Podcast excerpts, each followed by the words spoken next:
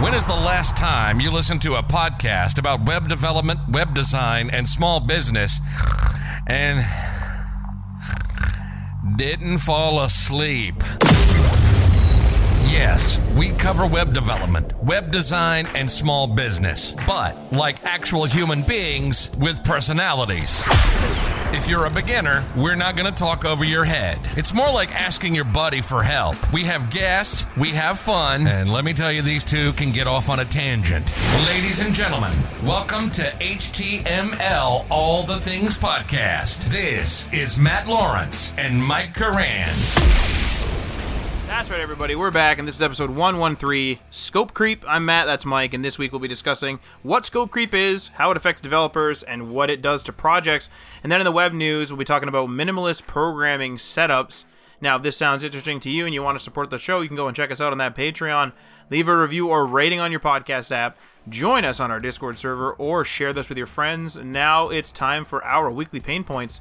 So, Mike, please take it away. All right. Uh, so this week's weekly pain point is self-doubt slash imposter syndrome. So I've been having a little bit of a bout with that over the last few days, or maybe the last week. Uh, I've just been doing like, I've been doing what I feel are tasks that I should be doing faster, and they're taking longer. I think that's the best way to describe it. I can't really go into the specifics because it's N D A'd, but uh, it's just a, like a lot of programming tasks that I, w- I was intending to do over a couple days that have taken me like a week and a half. And I don't even know how important they are. I don't know if I'm being like, it's not that I'm not being appreciated uh, as well. Not, not that I expect that or anything like that. It's just I feel like I'm not, I feel like my input to the team hasn't been up to my own standards. And, I, and that's kind of been wearing on me. So I've had like low productivity days where I just don't feel like doing anything. I've had days where I just run into walls and get pissed off at myself. Um, it's kind of coming, I'm kind of coming out of it actually as of today. Today was a really good product, productive day. Had a good couple meetings, had a good programming session, deep work session. Uh, so that was a good, good sign, because the last couple weeks have been like a slog in terms of meetings and programming sessions. Today was a little bit better. So I'm coming out of it. Everyone kind of gets into these phases, so I'm not too worried, but Uh, that's my pain point. What about you, Matt? Uh, so mine is too many emails, but also just generally too much going on. I mean, we've had this pain point over and over and over again to like, you know, whatever you can, I don't know what the metaphor would be for it, but uh, basically I'm just getting swamped, like a lot of random emails. Like I'm not a person that gets too many emails. I mostly get like sort of phone calls and one or two emails, but I'm just getting, getting pounded by emails.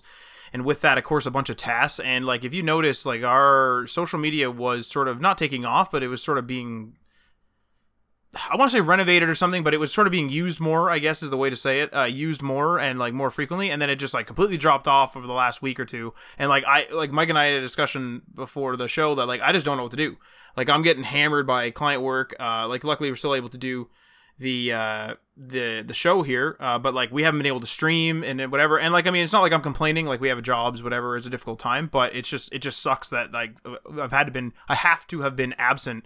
Uh, and there's a lot more coming down the pipe, uh, relatively. I finished quite a bit this week, um, quite a bit this week that I thought was going to take a week. So not, not to, not to like up or like overshadow Mike's thing where he took longer and I took shorter, but, um, it was just, just some Webflow stuff that I thought would take me longer to learn, but I guess I'm so used to Webflow that I just kind of ripped through it for the most part. So, um, I, that, that's basically where I'm sitting. And to be totally blunt, I mean, not to make this long winded, but to be totally blunt, I might start just chipping away off stream on the Hat website, because that is something that we just definitely need out at this point, uh, for the show notes and such like that. So I might just start chipping away like whenever I'm in between calls and stuff, because there are times where I'll just be like, oh, I have to wait to see if this works. And then I'm just like sort of waiting for ten minutes, thirty minutes, fifteen minutes, whatever it is. So uh, that that might be what I'm doing. Uh, doing back, we've been doing a lot of um, like uh, sort of server admin stuff, WordPress updates, and that type of thing. So when you click backup, like I'm not gonna edit the site while it's packing up. That'd be that'd be stupid. So stuff like that. Uh, so when I'm waiting for that, maybe I'll work a little bit on the Hat site. But we'll we'll, we'll see how it goes, and hopefully I'll be back on social. But like, good lord, it's been crazy. Um, but this episode, Scope Creep, so uh, I wrote this earlier today, and I was telling Mike, and I completely forgot that I wrote it, so uh, that's how much we've been task switching. I literally forgot that I wrote this, and it's massive, like, it's pretty big. Um, I'll have to toot my own horn here, but it's a few pages.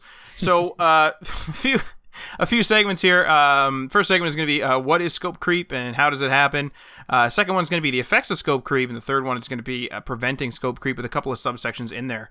So uh, the first one here is like just straight up, like what is scope creep and how does it happen? So scope creep, it, scope creep is... Um, is when a project's overall scope starts to become more than was originally planned or agreed to. And it's and it's very common on projects. You know, it's not just agencies. It's agencies that do work for clients. It's freelancers as well.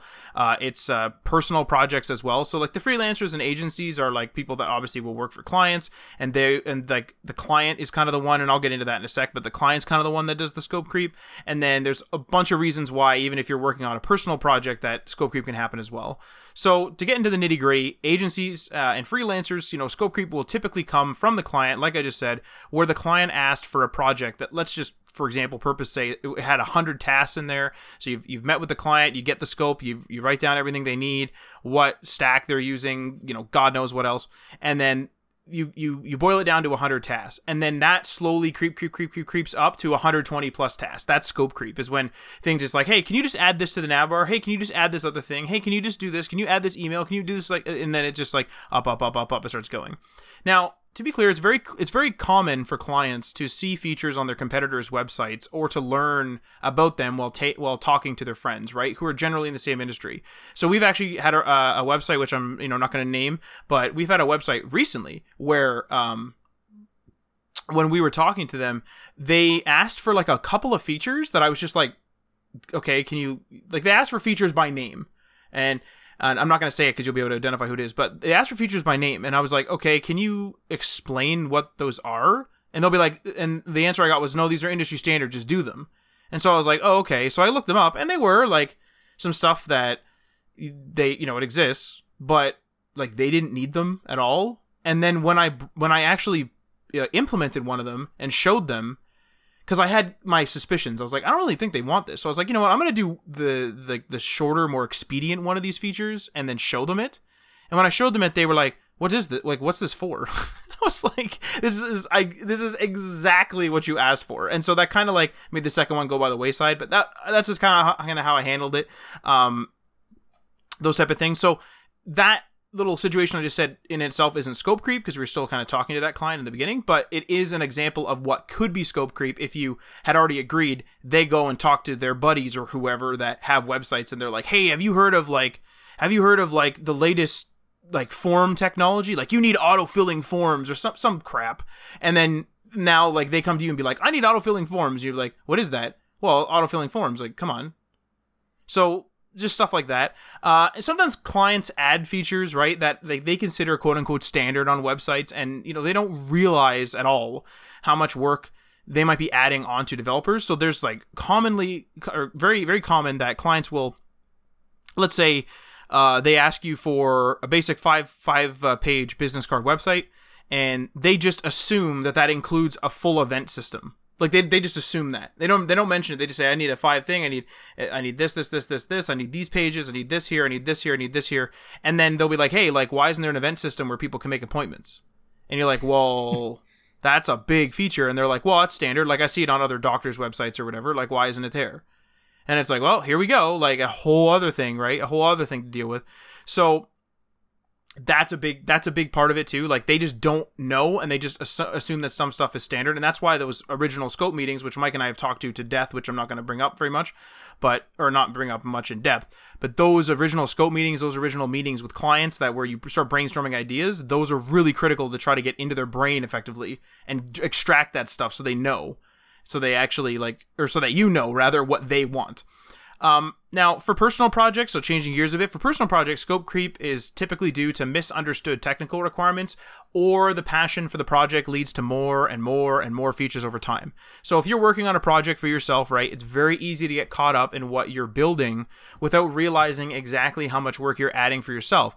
Because you're invested in the project, right, like, like something you really want to do, you might feel as though you'll be fine adding a feature, and then another feature, and then another one, right? And before long, your M V P, your minimum viable product, becomes a bloated mess of features that will take you way too long to ship. And this can happen easily because you might be like, well, you know, it's annoying to add a clock, and it like doesn't necessarily need to be in the M V P, but I really want there to be a clock. I think it's going to really add to the look. I'll add it to the M V P because you personally are invested in it, right? Um, so personal projects are often done without the required expertise as well, right? This is another thing. So, you know, since they aren't being done for a client, they're not kind of, you know, up in front of anybody. You're not like doing check-ins with people and they're not going to be making fun of you for not knowing what you're doing or something like that. You know, it's very common for you to be okay with exploring new skills that you haven't touched before, right? And this can easily lead to scope creep as you may not fully understand what a certain task entails, you know, and, and, and that might end up, you know, spiraling into like ten tasks or more. You know, you were like, oh, I just need to update the database, but you didn't know that you had to like back it up, do this, do this, do this, do this, do this, do this, and then update it, right? So stuff like that. So that's where that, that sort of scope creep can come in.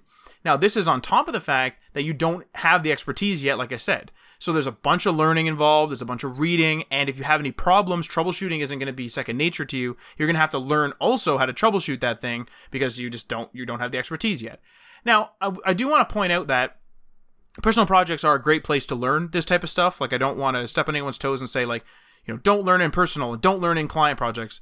Absolutely. If you want to do a personal project and you don't know anything of, like, you don't even know H T M L, you're at that point, and you you solely just want to, you solely just want to, like, jump in and learn everything, absolutely.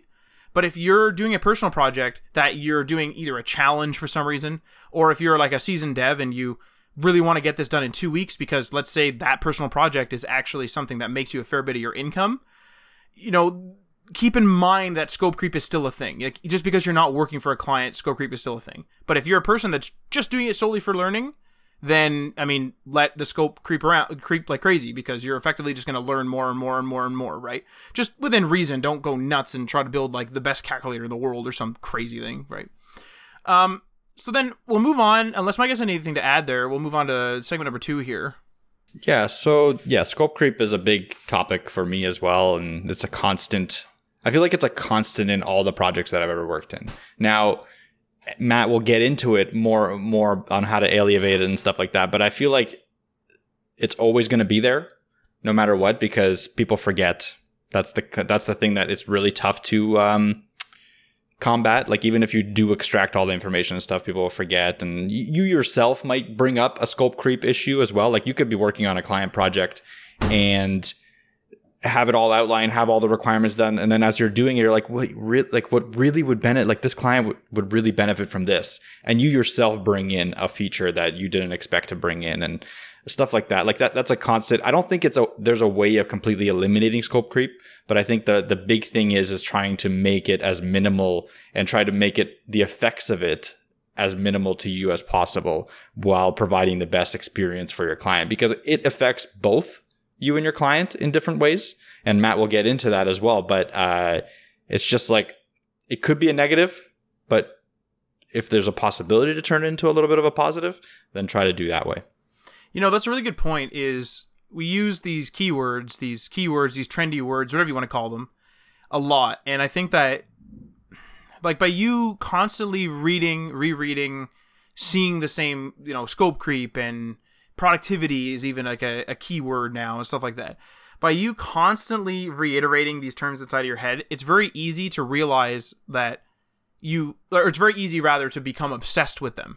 It's very easy to only focus on them. And if you, if you're like what you're saying, Mike, is if you focus solely on the fact that scope might be creeping up, you're going to be spending, literally you're going to be spending time dealing with scope creep while it like might be happening to a minor degree. Like I'll, I'll give an example. So I recently built out uh, a project and I did like some animations on it, and it was a fairly intense like animation transitions, like a lot of stuff was going on on this page.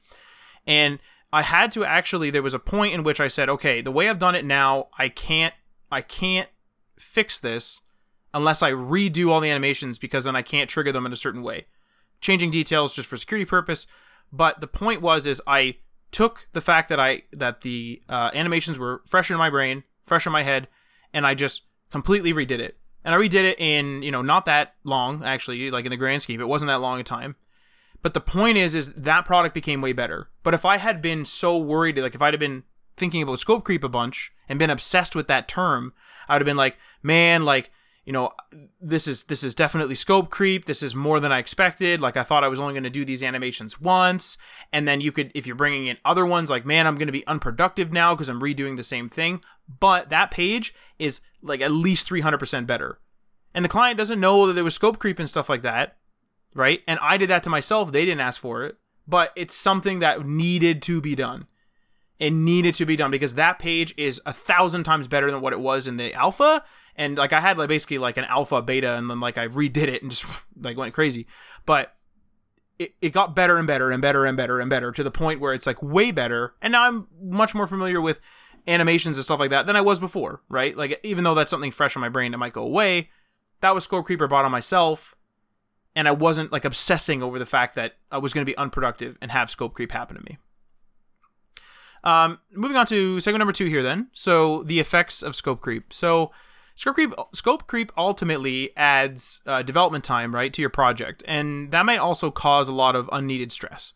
So typically as scope increases, the deadline is not pushed at all or isn't pushed out proportional to the amount of scope that has increased at that time, right? And this can, you know, stress you and your team out and start, you know, causing the overall product to suffer as a result. So if, for example, the quote unquote proper way to handle a particular feature is, I don't know, setting some values to a database and then pulling that data into the U I, right?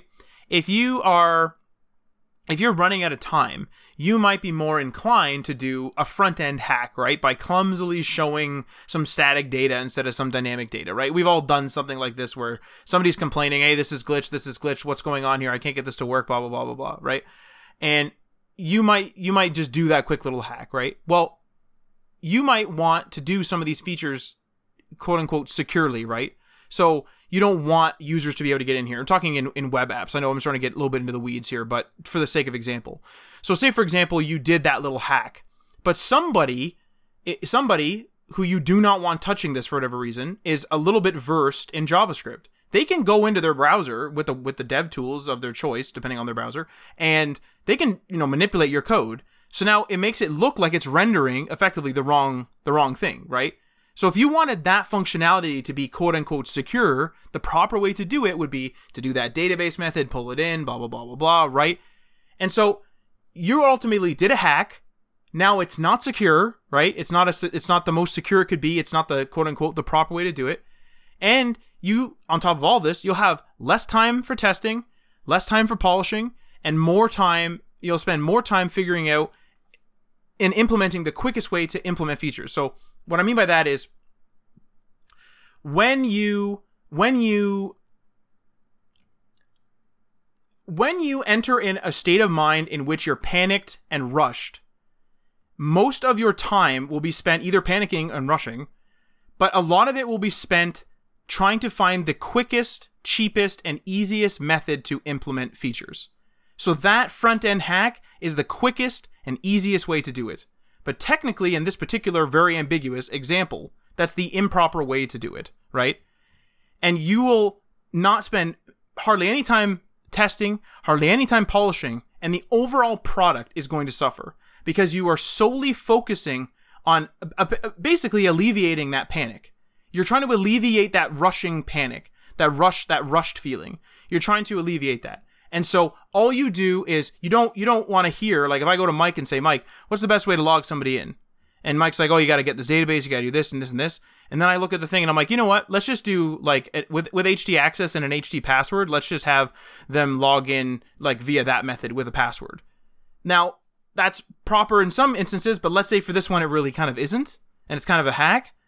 Well, you might just do that, right? And now you're starting to like jank systems together. And this is why the overall product will suffer as a result, right? Because you're starting to cut corners. You're starting to not do things properly. You're starting to, you're starting to do things, even if you're doing it the proper way, you might be doing it without testing it.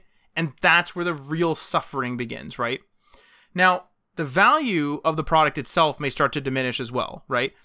It's, and this is sort of from your perspective, and I'll get into it right now. So it's very valuable, okay? Straight up, it's very valuable to be invested in a project, whether you, it's because you believe in your client's vision or because it's your project to begin with. You know, having value in what you're working on makes a big difference. So when I say value, I'm not saying like the monetary value. I'm saying that you value what you're working on. You know, if you're really passionate about healthcare and you're making a healthcare app, then you're going to value that app you're building. If you're really passionate about model cars and you're building a model car app, you're going to be passionate about that app to some degree. You're going to want it to look good, right? And you'll take pride in that work. And you'll and you will not want to have unpolished features. And you will not want to have things go untested. Now, if you're taking pride in what you're building, you know, then you'll also typically have to put, like, have some input, rather, excuse me, on what the client is doing. So if they ask for something that their customers aren't going to like, like, you know, it's a bad U X idea. They say, hey, can we have, like, a, a clock that shows up and, like, ha- make it tick? Like, literally tick with, like, a sound effect? It's like, okay, no. And you generally, if you take pride in that in that project, you will say, hey, well, hang on a minute here. Like, no, that's going to sound stupid. And here's, like, why. And, like, you'd be more professional than calling it stupid. But the point is, you're going to say, hey, man, like, this is not, like, this is, it's going to be annoying. No one's going to want this ticking. Like, what's the value of the ticking, right? You're going to bring up some more professional things like that, right? But when when scope creep, you know, starts to make a, like, a project effectively spiral out of control, you'll start looking at the project like a chore, right? You'll start looking at it through those panic lenses, like I mentioned before, and often do things as quickly as possible, or e- or like even with the mentality of, quote unquote, well, the client asked for it that way, it's not going to work, but, well, whatever, like, I need to get this done. Like, all I'm doing right now is just trying to churn out work. I'm not going to bring up U X problems. I'm not going to bring up problems. We're just going to do it. I don't care. And Mike and I have hit that several times on projects. We actually have a project right now that's similar to this, where I literally just don't care now. And I realize it's a problem, but, like, sometimes this happens. And you should try to stop it before it happens. Now, sometimes it's out of your control, and you just have to do bad U X, and you have to do bad, weird things like that, and and, and whatever. Like, if, if you have to do it, you have to do it. But it is a bad mentality to have. Because if the, if the thing that you're doing is becoming a chore, then it, like... then you will not make it look nice. You will have rough edges because you'll just be like, ah, good enough. Like, you know, get it moving, get it moving. We'll fix it later, fix it later. And you never do, right? And when you start doing stuff like this, over time, the project will just become a cobbled, like, together mess of things that the client asked for that you didn't bother ensuring a good U X for. And then, like, that actually can cause more scope creep later because you might be having to go back to, like, ten of the items you did and fix them. So now instead of ten items, now you're doing twenty. The ten items plus the ten fixes, right? And so it, like, it's kind of like a snowball effect, and it's sort of like a bad way to see a project. And the reason why I brought up the fact that Mike and I are kind of hitting this on one of our projects right now is because I think it's important to share that, like, even though we are, like, kind of sharing this mentality and doing and and trying to, like, you know, tell you guys to avoid scope creep, especially here, and and you know, I'm going to give you some tips and stuff like that later. And there's more information later, I should say. Like, realistically, like, no, like, you are not immune to it, right? We are not immune to it. No one is immune to it. And projects will spiral out of control. And you always can't be the person that's controlling it. You can be the person resisting it. And even if you resist it and it still spirals, chances are your resisting of the scope creep probably made it spiral less. And that's the point. Like, it's just it's just a part of the project. So it it, it kind of comes back to the idea of not being caught up on keywords like productivity and scope creep and, like, whatever else, because, like, this is the real world. Like, the world doesn't run on, like, weird, like, productivity keywords. Like, hey guys, let's be ten percent productive today. Okay, everybody, let's, you know, like, ridiculous, like, stupid, like that. You know what I mean? So that that's what I'm getting at. Now, from a technical standpoint, okay, you know, and as we've already touched on, scope creep can really wreak havoc on a project's stability, fixability. I don't even know if fixability is a word. I hope it is. Uh, how easy it is to update, how, or even how easy it is to pass it on to another team if you guys are leaving or if your client's leaving you, type of thing.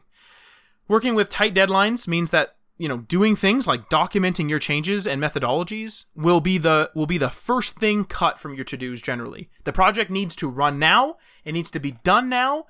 It doesn't need to be documented, right? If it's going to run and it's going to work, it doesn't need to be documented right now. We we don't have time. We're, you're going to spend half a day doing, doing you know, feature number two after we're done feature one, or you're going to spend half a day documenting feature one. You're going to go right into feature two. Everyone's panicking. Everyone's freaking out. That's what you're going to do, right?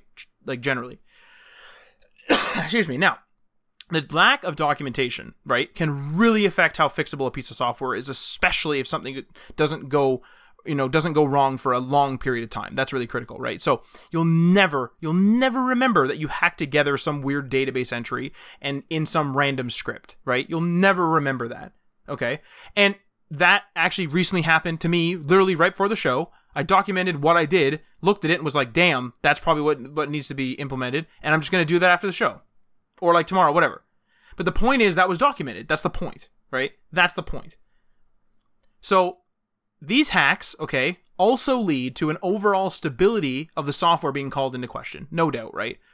Not only that, but a tight deadline was probably accompanied by little testing. So now you're using production code, stuff that's live, that was hardly tested, and was thrown together so that it could be coded up quickly. No one no one looked at how great the technical prowess of this A P I was. Everyone looked at, oh, you can just call it from a C D N and I don't need to like bother with like caching it in my own database. Okay, use it, right? And so now things are cobbled together based on the speed and all that, but not the technical prowess. And that's not good, right?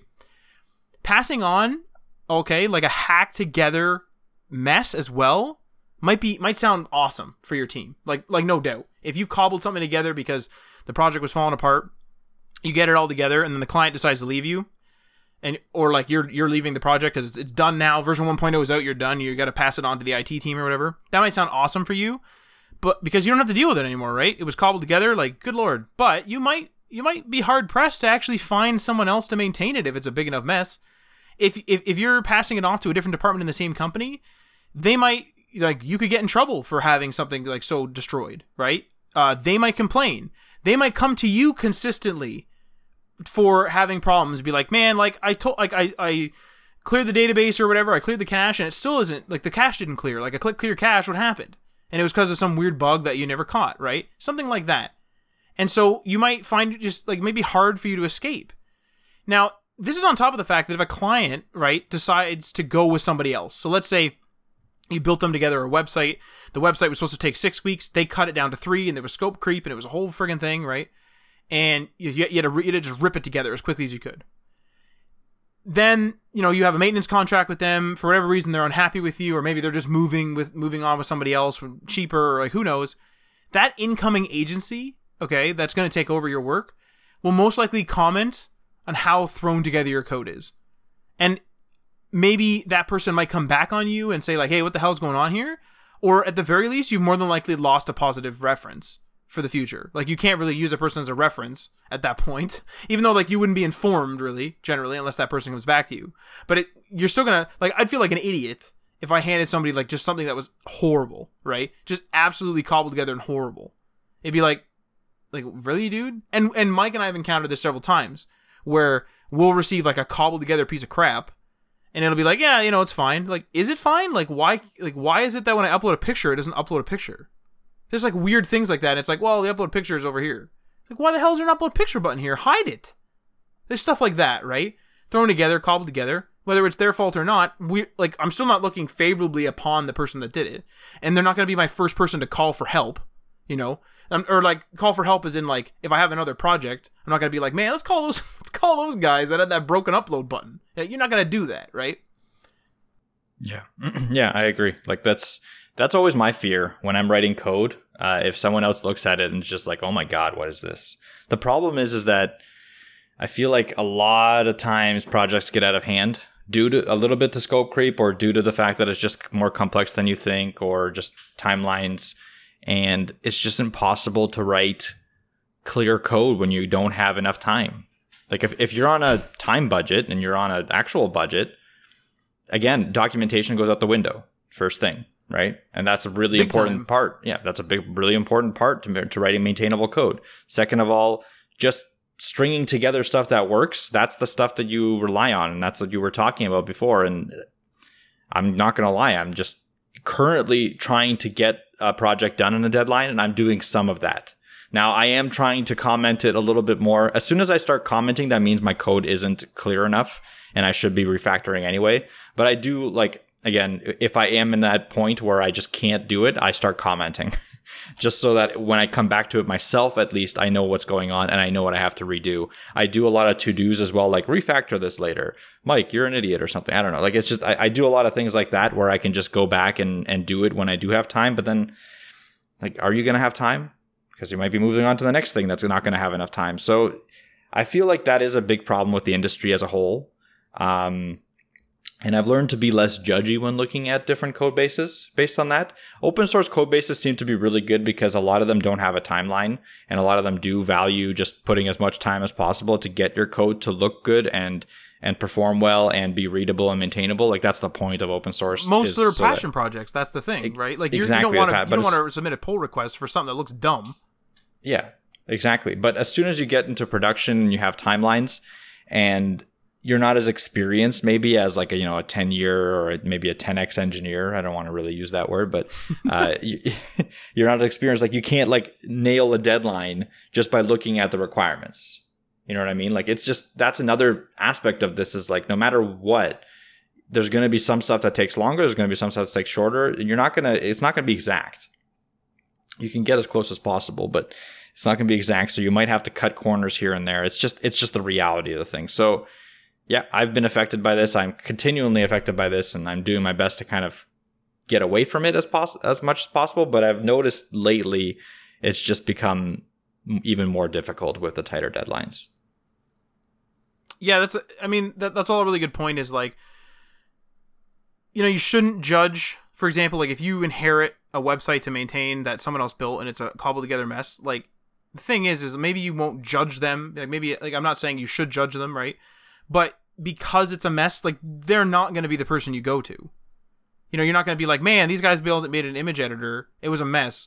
I need an image editor on my next project. I'm going to call these guys. You know, maybe you shouldn't, you know, run to judgment because they may have had an absolutely ridiculous hell of a time, or they may have been given a budget of one hundred dollars or some crazy thing, right? You have no idea what the the project was like for them. But at the same time, like, they're just not going to be your next call. And that inadvertently hurts them, right? You're like, that's just the way it is. If you heard about some like sketchy like mechanic or something, if you take it out of tech, you're not gonna go to that sketchy guy. Like, that's ridiculous. Like, no one's gonna do that. If you're like, that guy's sketchy, don't go to him. Be like, oh, all right, you know. Even if it's true or not, you're just not like you're not gonna run and yell that to all your friends, but you're also not gonna go to him. You know, that's just the way it is, type of thing. And so it's the same type of situation. So that that type of situation sucks. Is when you're in a situation where you're it's it's out of your control due to budget, time, whatever it is, and you're just you have to cobble it together. Whether it was due to scope creep or just due to the due to a tight deadline, you just have to throw it together and hope, right? And that's what that really sucks. Really, really sucks. Now, segment three here, preventing scope creep. So that there, there's hope. There's hope for all you people out there that are experiencing hope hope creep now. I, I've said scope creep wrong the first time in each segment, I just realized. I've literally said it wrong the first time every single every single segment. So that's good. Pre- preventing scope creep. Scope creep can uh, be prevented by setting strict limits and educating your clients and yourself, for that matter. So to sort of tackle the strict limits part of things, when gathering requirements and the initial scope, the initial scope before you begin work of a project, you need to be professional but strict, okay? Ensure that a client knows that the list of features that they have on the ticket right now is what is going to be delivered. If they agree to that list of features, that is what's going to be delivered. And it, that will be delivered upon the deadline that was agreed upon, right? And any change to that list, to that agreement, will incur additional charge and or delay, as the case may be. Use your discretion in that, that regard, however your company handles that, right? You might consider... Some people might consider scope creep adding an, a, a button to the nav bar. Some people might be like, who cares? It was two seconds. I don't care, right? So it's up to you how you do your customer service, but you need to be strict with your procedure.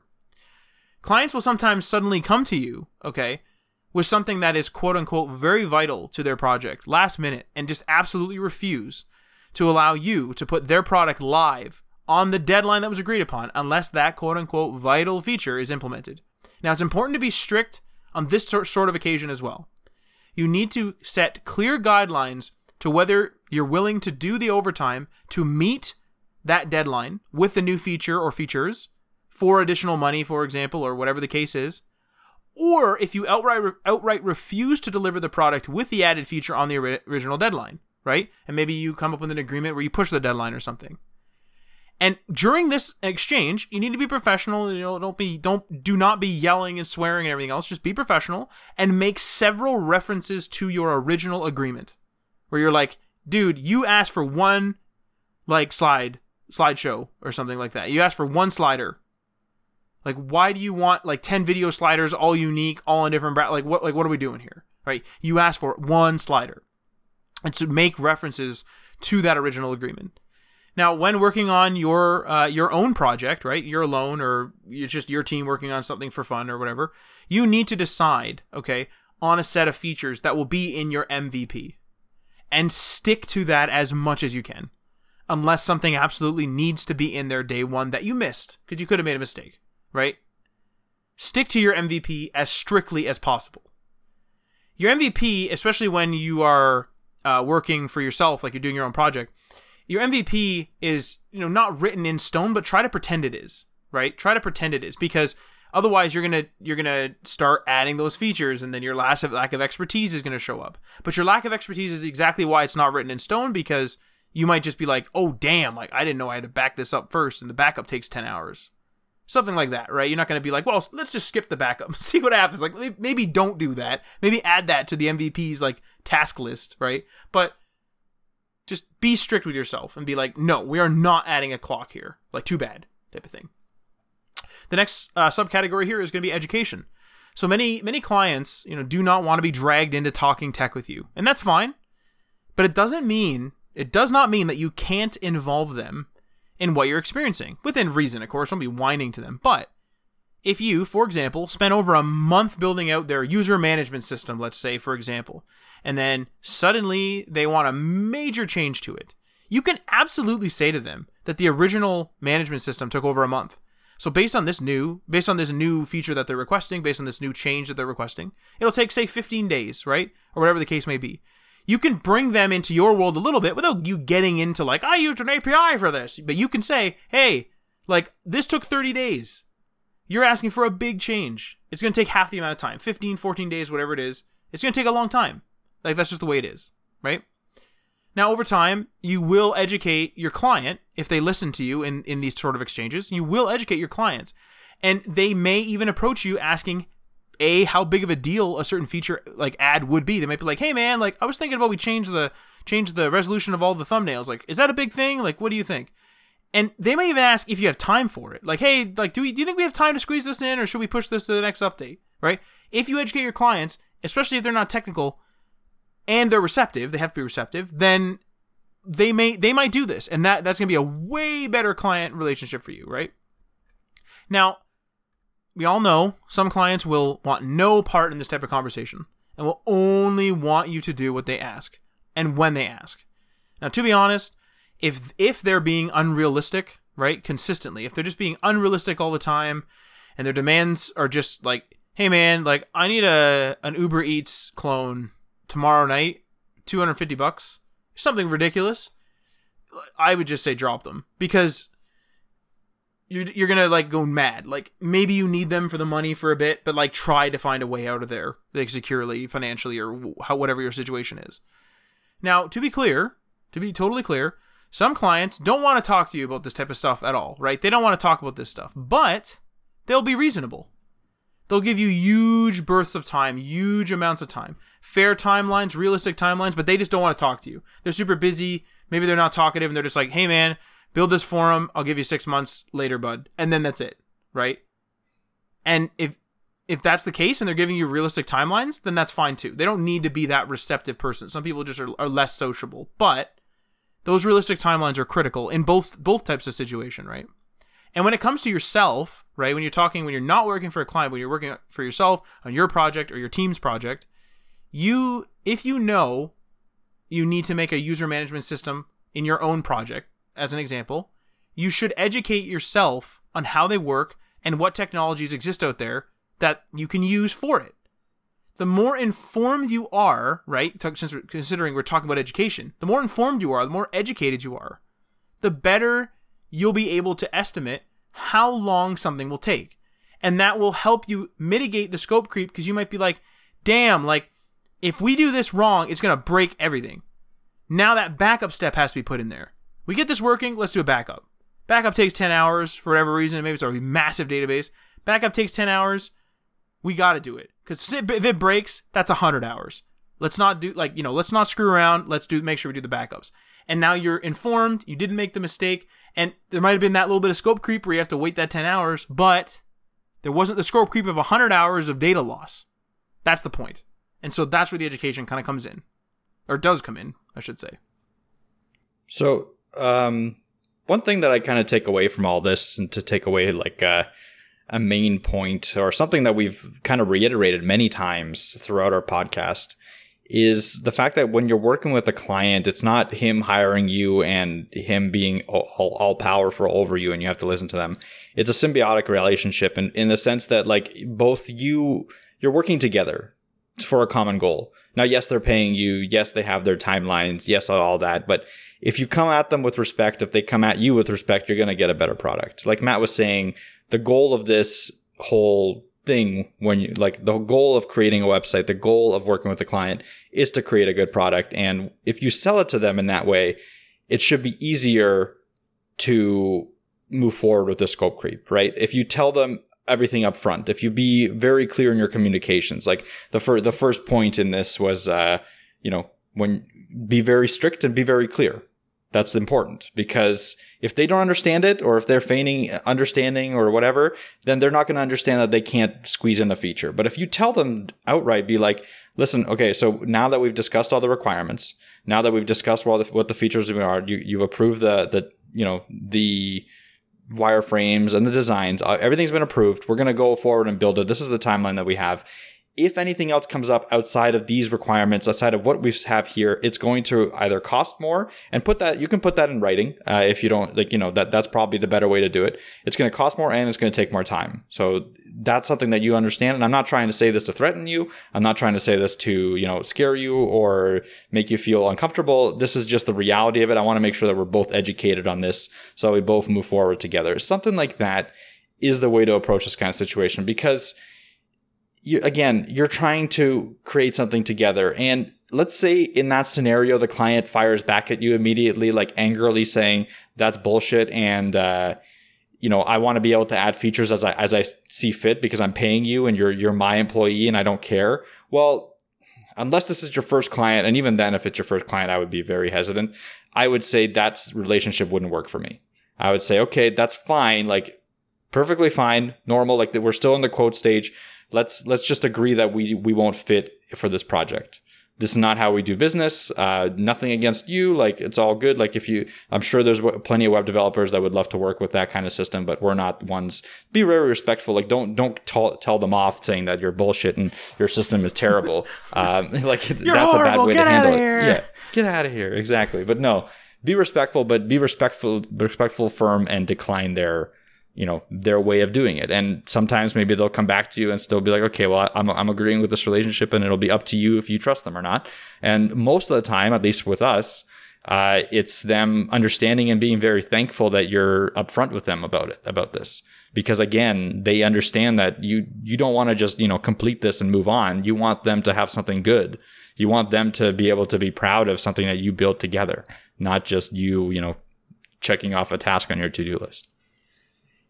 Yeah, honestly, uh, like there's a be- there's, effectively there's there's a professional way to handle almost any situation, at least any situation that I could think of at the moment, and that's that's exactly what you do. Like saying something like, you know, you're horrible for this project, or we're not going to work out for this project, might sound a bit like standoffish, but being like, hey, like, you know, this isn't going to work out, or you know, we're just not going to be able to come together on this project, or however Mike worded it, is just a way to handle those sticky situations. Because remember, if you don't handle these sticky situations now, imagine being like a thousand hours into a project and then being like, by the way, like, I'd really love to sell airline tickets on this thing.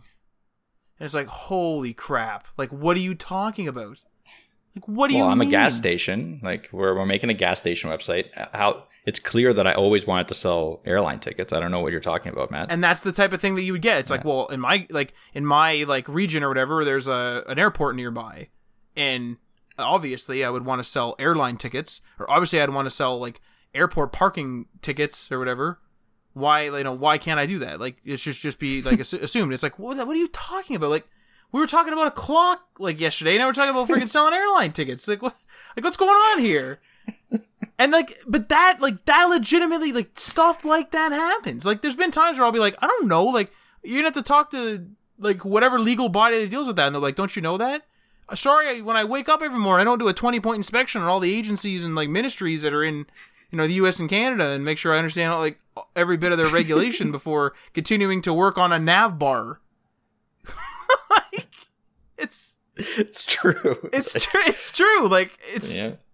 I don't know. Like we've had we have I always encourage people to bounce ideas off of us. Absolutely. But generally I only give professional advice. Like in terms of like technical professional advice generally, because it's like, dude, I don't know about anything about e-bikes. And they'll be like, well, the voltage is clearly twelve volts. Sure, man. Like, okay. If you told me one hundred thousand volts, I'd be raising an eyebrow.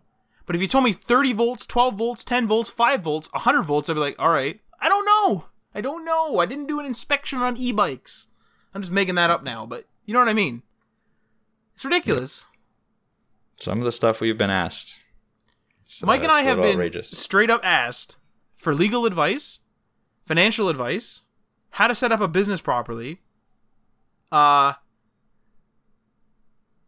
how to handle yep. bank accounts of a certain type. I had to think about I that be- how, how to word that one so it wasn't obvious. But like, healthcare advice. I've done. I've had healthcare advice. I haven't had that. I would have just. I, whenever someone says healthcare, please consult your local healthcare professional. I, like, I pretty much have that in my brain because I don't want to tell someone, like, yeah, go use this product. And it's like, my arm fell off. What the hell's going on here? Like, no, like, please consult the local healthcare professional. Thank you. Yep. Yep. Yeah, it's weird. It's a weird industry we're in. I feel like all industries have that.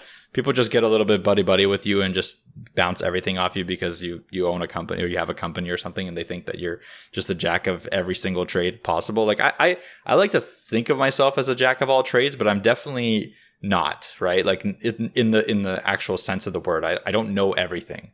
I don't know anything about cars. If someone were to be like, well, you're building me a car website. Can you fix my car? Like, no, I can't fix your car. Like, there's just no way. Even though that maybe in their head, since I'm building the car website, maybe I should have done thousand hours of car research and figured out how to, you know, take apart an engine and rebuild an engine. I, I don't know what, what comes into their minds when that happens, but they associate it and they ask you ridiculous things. But it's fine. We're okay with that. It's it's kind of uh, it's kind of entertaining. I almost like want it to happen because, you know, like there's, there's no harm done. I just say I don't know. I'm honest with them. That's exactly it. So. Is like encouraging the the exchange of ideas, because they might, like, you might come up with a technical idea that would work for their idea, but you would have to be like, yo, man, you got to confirm how many parts are in that car. Like, I don't know, but we could put together an inventory management system for you. That yeah. type of thing. Exactly. Um, but with that, I think I'm going to move on to the web news. Uh, so this week, web news is minimalist programming setups. So I've noticed myself relying more and more on my complex programming setup. I have three screens. I use a bunch of extensions for V S Code. My computer is like pretty beefy. It's a gaming computer. Uh, it has like eight cores and a bunch of RAM and video card. It has like everything you could possibly want for a gaming computer. And whenever I want to go somewhere, like before I would go to a coffee shop and work, or before I would do like work, you know, outside or something, I found myself dreading it a little bit because I have to go back to like a laptop with a small screen and balancing everything on that. And now with stuff like Samsung Dex, which is Samsung phone's ability to be like a desktop operating system. So having essentially a computer in your pocket that you could plug into any monitor or even wirelessly sometimes can connect to it. Stuff like that really intrigues me. Also, like really small, thin computers. I've always liked, you know, thin client, thin client computing, or thin computers in general. So, stuff like like it's extremely portable.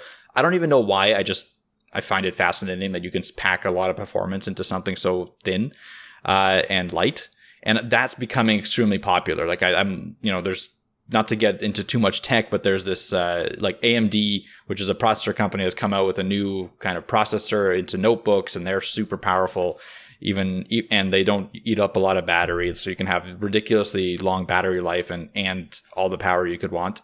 But every time I look at that, I get anxious because I'm like, I can't program on a fourteen inch screen, and I just I start I don't start to panic, but I'm just like I don't know why I want I, I don't know why I want it when I can't even use it. Like I barely use my laptop right now. The only time I used to use my laptop a lot was when I, obviously when I was traveling, but even then I, I wasn't able to get like a full, the full productivity going because again, I rely so much on my three monitors. I like this week has been extreme, or not this week, like the past like six months, probably I've been using them ex- it, intensely. Like I have, they're constantly completely full of work stuff. So on one monitor, my main monitor would be my I D E with like two, uh, two files open at least, sometimes three even. Like sometimes I'll fill up my entire monitor with like different files.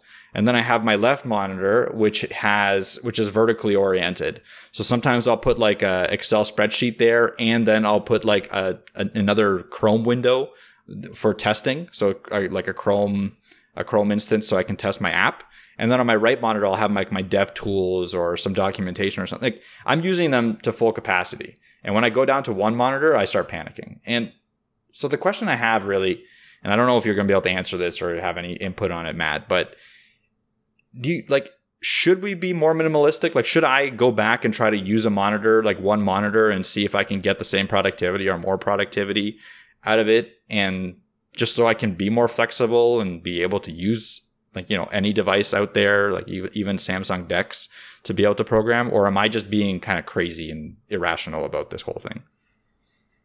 No, I think, I think you're correct, because there's going to be a, a situation, a day, where like your computer's not going to boot up, you know, power supply dies, or maybe the power itself is, is out at a particular time, and you're going to be forced to use something else. Now, Dex, Dex is like a very edge case. I'd th- I'd say like that's a very, even I don't really do that. Although I do do system admin stuff on there. Um, not necessarily on Dex, but on my phone. I will use cPanel. I will help people out that way on my phone. Uh, I have like fixed WordPress stuff on my phone before, stuff like that. Um, But I will say that I, I do think you should get used to using at least single screen. And how I do that is sometimes if I just like really don't feel like working that day, but I have like some stuff to do, obviously, I'll just sit on the couch and just use a laptop. And that's just how I get around it. And so I'll just turn something on on the T V, but I'll like do my full work day. Like, but I'll just, I'll feel like I'm not working or relaxing. Like I'm, I'm not working, I'm relaxing, but I'm really kind of doing both. Uh, and I will do that. Um, absolutely.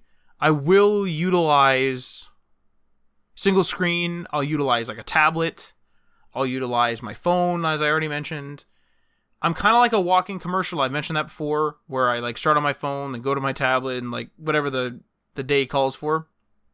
But I will, I will say having the ability, and like, I don't know what, maybe this is unhealthy for work-life balance, but having the ability to sort of fix stuff and get in there on most things, or knowing what the limitation of your device is, and knowing the limit, and knowing how to get there quickly. So for example, just like the layout even of cPanel on your phone is going to be different. And so if you're trying to get in there urgently to solve an issue while you're out and about somewhere because you're on your phone, uh, you will be kind of panicked a bit, like, or at least there'll be like a sense of urgency there. And knowing where that stuff is, is crucial.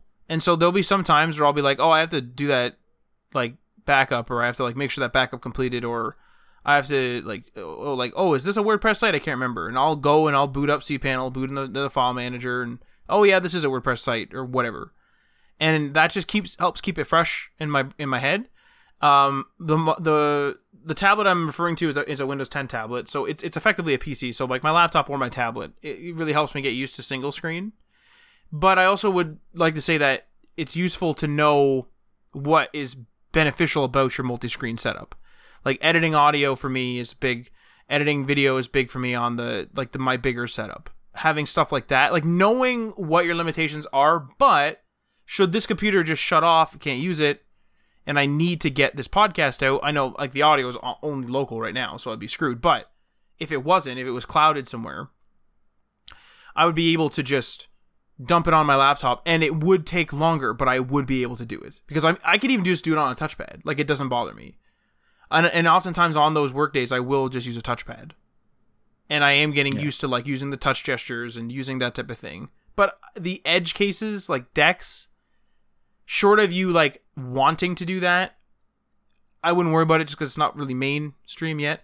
And if you like really were in trouble, like every one of your computers went down, la- desktop, laptop, whatever, and you were limited to Dex, like, I don't even know exactly how much you could get done, realistically, right?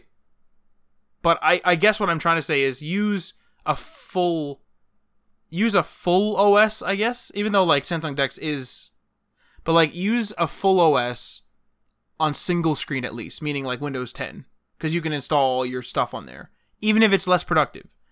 I think you have to acknowledge that it's going to be less productive. It is going to be less productive, but it's not less productive by like a mile like we think. It is like the first time, because you're like, Christ, this like this touchpad or whatever. But then after you get used to it, it's like boop, boop, boop, boop, boop, and it's it's second nature, and it just yeah. becomes normal. I think that's the key. I think I have to acknowledge it's going to be a little less reductive, but just having that change of scenery or having that, uh, you know, just getting up from my desk and just moving around and going into a different place to work is sometimes required. Like I used to do it pretty consistently, and I, I, I always acknowledged the fact that it was going to be less productive, but I got around it. Uh, it's just like lately, I guess with this whole, you know, COVID situation, pandemic, I haven't been able to go to coffee shops or anything like that, and I haven't wanted to, obviously. I don't want to deal with that. Um, so I just kind of stopped doing it, even though I have kind of opportunity. I have a nice balcony where I've always wanted to kind of sit down and have a good productive working session. I just like, I can kind of see my computer from my balcony and I'm like, why am I doing this? I, I don't know. I have that, I had that block, but I think you're right. I just need to just do it sometimes and just, you know, get used to it a little bit, get, get, get back into the, the swing of things and just acknowledge the fact that it will be less productive. The other thing I used to do is I used to separate my tasks.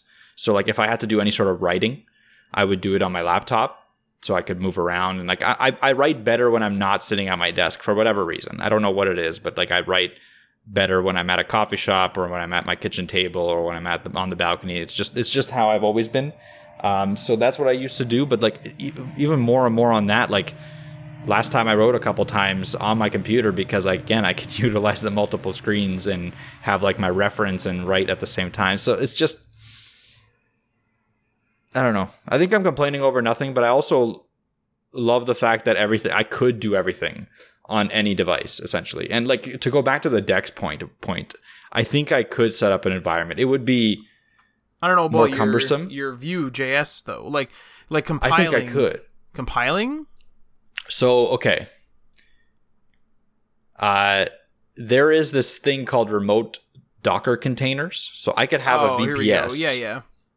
Yeah, I could have a V P S that is running V S Code and all of my, uh, like a Linux V P S and all of my actual like repos. And I can just, you know, dyna- like connect to it from Dex. If I'm being honest, a, I'm a big a advocate browser. for stuff like that.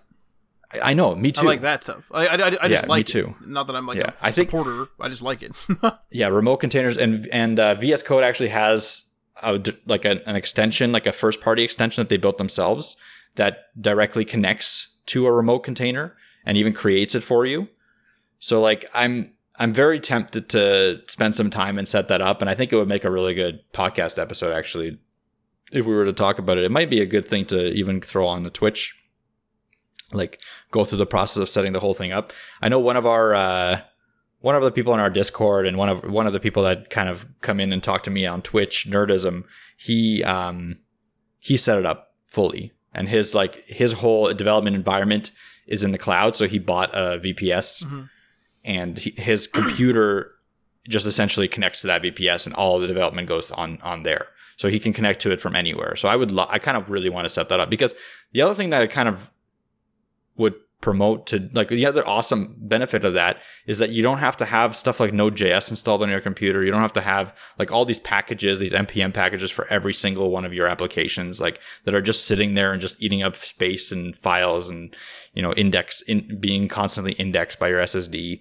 Like that's what's kind of pushing me towards it. And the fact that I can just go on my laptop and have the exact same development environment as I do on my computer, other than the fact that it'll have, it won't have the multiple screens. Um, but even then, I have hooked up my iPad to it because I have a MacBook uh, to have like that second screen functionality. I mean, it's a small second screen and really only use, I can only really use it for like reference material, but at least it's something. So I, I have been able to alleviate that aspect of a, a little bit, but again, it's tough. It's still it's still difficult for me to go from my like work work house, work machine to uh, to a laptop, but I'll, I'm gonna try it. I will say I will say that like having a remote. So there, there there's there's two there's two ways to look at it. So I think we've mentioned this before in the last web news, but like things are starting to get to the point where we're streaming everything, mu- like music, movies, games, everything.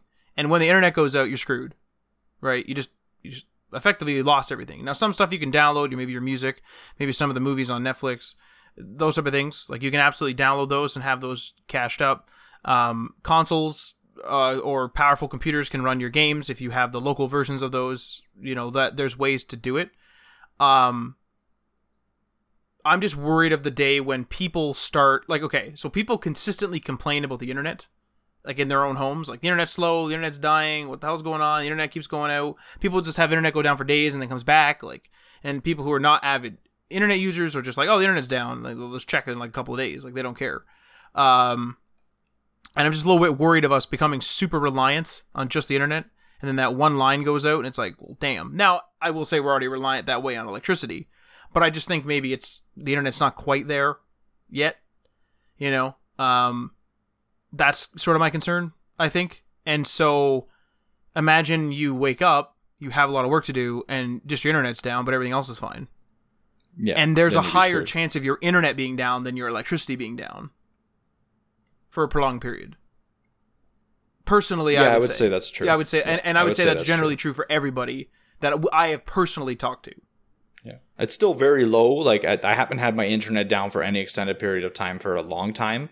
But I have heard, like, I think my grandparents recently had a, a moment where they had like four hours of internet down, which would suck. Like, I, I'm just trying to think, like, I could still do some work with internet down right now. I'm just trying to think, even in my situation right now where I don't have remote containers, but theoretically couldn't push anything to Git, right? Couldn't pull anything from Git, couldn't do any pull requests, couldn't, um... Couldn't check any documentation, which is a big one. Couldn't look anything up. So I'd be I'd be pretty hindered without the internet, regardless of the fact that if I have remote containers or not. I guess I guess that's very true. Like, we work on the internet, so it's a little bit different. Yeah. And I hear the argument too, where it's like, well, like, I always hear like, well, Matt, like, are you that desperate for whatever it is, like work, play, whatever? Are you that desperate to have that, that like entertainment means or that work means for that like hour that it went down? But yeah. I always say to myself, like, why would I even suscept- like, why would I make myself susceptible to that if I can avoid it to an extent? You know what I mean? Like, I'm going to take advantage of the fact that like, like that we have Netflix, right? That we can just stream. But at the same time, if I'm going someplace where I don't know how the internet is, I'm going to go on to Netflix and download a few movies that I'm going to watch. Right? And then, like, have those on my phone, because even, like, I'm not going to die of, like, liter- I'm not going to literally die of boredom. But, like, why would I just, like, make myself susceptible to that? Like, it's, that's, people are like, oh, you're, you're too, too, like, eager to, like, use Netflix and stuff. But it's like, well, I don't see you getting off Netflix, and your internet's not down. So, you know, nice talking to you. Mm-hmm. Like, you know what I mean? Like, yeah, exactly. I think for entertainment and gaming purposes, totally. Um... Having an offline option is important because it just happens. Like, like the website could go down, you know, Netflix could go down. I mean, it hasn't happened in a long time, but like for sure a gaming site could go down, like a gaming streaming service could go down. They're still new. Oh yeah. And stuff like that. So just re- having only that and relying on that. Like, I know there's some people I, I've been kind of monitoring the uh, Stadia subreddit. And there's some people that are like, I've become a gaming minimalist and I only have Stadia and that's it. Like, I've sold all my consoles. Like, I don't have any Steam games, nothing, to just just Stadia, because they want to be a minimalist. And like, I I don't think I could do that. I don't think that I would ever recommend that, right? Um, for work, it's a little bit different, I think, because I don't, honestly, if the internet went down for me, if it's an emergency, what I would do is I would tether my, like, my phone mm. and use the phone internet. But if it's not an emergency, which I'm ninety-nine percent sure won't be an emergency, I would just not work. I'd just do something else. Yeah. Honestly. I don't think, like, because like there, our our work relies so much on the internet. Like, we're literally building internet technologies. Like, we're building web technologies. So doing something offline, just, I've tried it on the plane many times. I've built little things, but as soon as you get into any sort of like, uh, you know, any sort of issue and you need to Google something, you're screwed. All right, that's it. There's no point. Like, you just, you, and you will always get into that sort of state, like where you need to Google something or something. Like, you can get some stuff done, but it's just not worth it. Like, it's just, you know what I mean? Like, I, I think treating it as, you know, internet off means work off is fine. Yeah. And, and like, me being, again, I always bring this up, but it's like me being from the I T field, like I'm always a fan of having a redundant thing. So like yeah. me having the V P S is like a redundancy. So if the computer's down, I can always like use Dex and then like R D P to these things. But if the internet's down, then I can always use my local machine. Like, so that's sort of where that is, you know, where that is uh, in my brain as well. And that's sort of why I'm, why I said it wasn't like necessarily a supporter of it. Like clearly I have tons of local computing things, right? Consoles and computers, but I am a fan of having something in the cloud where it's yep. like, there's a reason why I like, like, you know, I back up my photos to various photo edit, photo backing up services and stuff, because having it on the cloud is super useful, even between two local machines. I can just pull it up and not have to worry about friggin' using a U S B cable and backing stuff up manually and all the rest of it. So there's definitely conveniences there, but.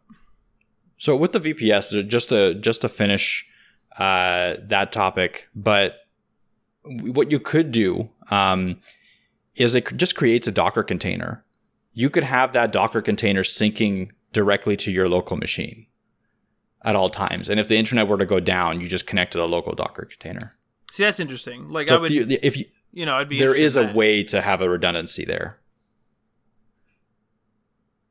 That, yeah, that's interesting. Yeah. Like, so it's something that I definitely want to look into. I, th- I think it would be beneficial. Um, I was going to say that's like sort of like Git, but no, it isn't. Not fully. Not no, fully, because Git not. doesn't sync no. all the time. I mean, maybe there's a way Git to does, do it, but like, God knows. Git, it's not about Git not syncing all the time. It's about your development environment, right? Like it's the mm. N P M. It's the N P M packages. It's all your. It's all your uh, dependencies. It's your. Uh, path variables, all that stuff. That's that's the stuff that you don't have to worry about with this method. You don't like it doesn't matter what system you're on. It doesn't matter if you're on Mac or Windows, because the path is going to be just controlled by whatever Docker container you decide to use, whether it be Ubuntu or whatever. And it'll be the same across all computers. I think I want to like just out of pure curiosity, I kind of want to play with Docker more. Like I have I have a bit Um, and like, I, I understand most of the jargon, to be fair. I just don't, like, I haven't, I, I need to use it. like, I just yeah. haven't used it's it more, that much. It's more complex than you'd think, but if you get it, like, first of all, I feel like there's a lot of opportunities for work.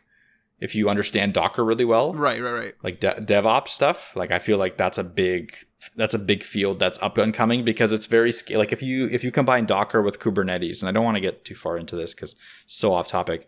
It becomes extremely useful for scaling applications on a on a large scale. Like if you have like videos, like service services, or if you just have an application that has millions of users, you, you're going to need to do stuff like that, because you need to be able to, you know, spread it out across your Cloudflare, or across Cloudflare, or across like the whole country, or yeah, across load the whole balance, world. Basically, load balancing, exactly. So that's what it helps with. So I don't know. It'd be worth. It's definitely worth looking into. Uh, I know for the V P S thing, you don't really need to know much.